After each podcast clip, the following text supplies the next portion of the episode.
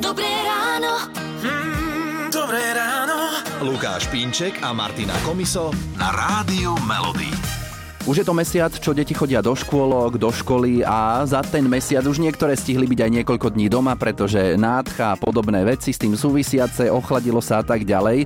No a ideme sa teraz o imunite porozprávať s prednostkou detskej plúcnej kliniky v Bratislave a imunologičkou doktorkou Zuzanou Renerovou. Dobré ráno. Dobré ránko. Kedy je teda potrebné deťom nasadiť nejaké tie vitamíny, aby sme predišli rôznym kašlom, nádcham a podobne? V prvom rade by som eh, zdôraznila, že je potrebné si uvedomiť, že tie bežné prechladnutia v detskom veku sú normálne. Dieťa sa rodí s nezrelným imunitným systémom, ten imunitný systém postupne dozrieva a dozrieva práve vďaka tým kontaktom s vírusmi a baktériami, na ktoré si postupne dokáže vytvoriť odpoveď a tak si vlastne ten svoj imunitný systém trénuje, aby pri tom opakovanom styku s baktériou či vírusom dokázal vytvoriť rýchlejšiu, účinnejšiu odpoveď a očakávanie, že teda deti budú v tomto období úplne bez ochorenia je nesprávne a teda je nereálne.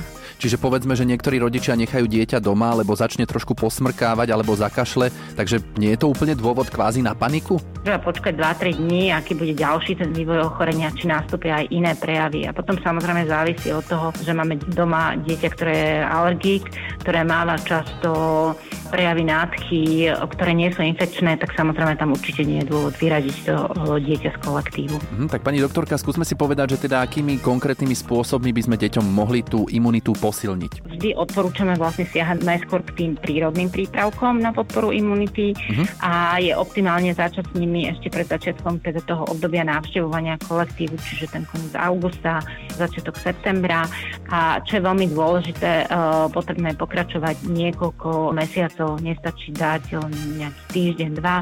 Tá liečba alebo to podávanie týchto produktov má byť dlhodobé. Určite odporúčame podávanie vitamínu D, ktorý je potrebný na správne uh, fungovanie imunity imunitného systému a v našich zemepisných šírkach ho nie je dostatok.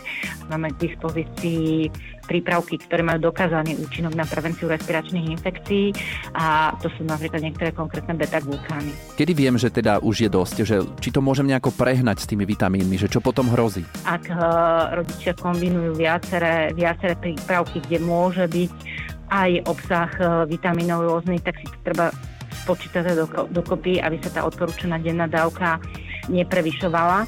Príjem tých vitamínov oproti tým odporúčaným hodnotám nám nezaručuje väčší efekt. Takže toto, čo hovoríte, je v podstate jedna z chýb, ktorú rodičia môžu urobiť, že teda prekombinujú nejaké vitamíny?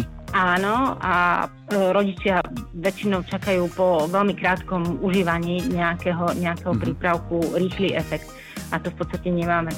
A takisto možno chybou je také očakávanie rodiča, že nájde nejaký prípravok, ktorý zabezpečí, že to dieťa bude celý rok zdravé. Tak taký prípravok nemáme. Mm-hmm. Pani doktorka, tak ďakujeme veľmi pekne, že ste nám to celé ozrejmili. Toto bola prednostka detskej plúcnej kliniky a imunologička doktorka Zuzana Renerová. Prajeme pekný deň.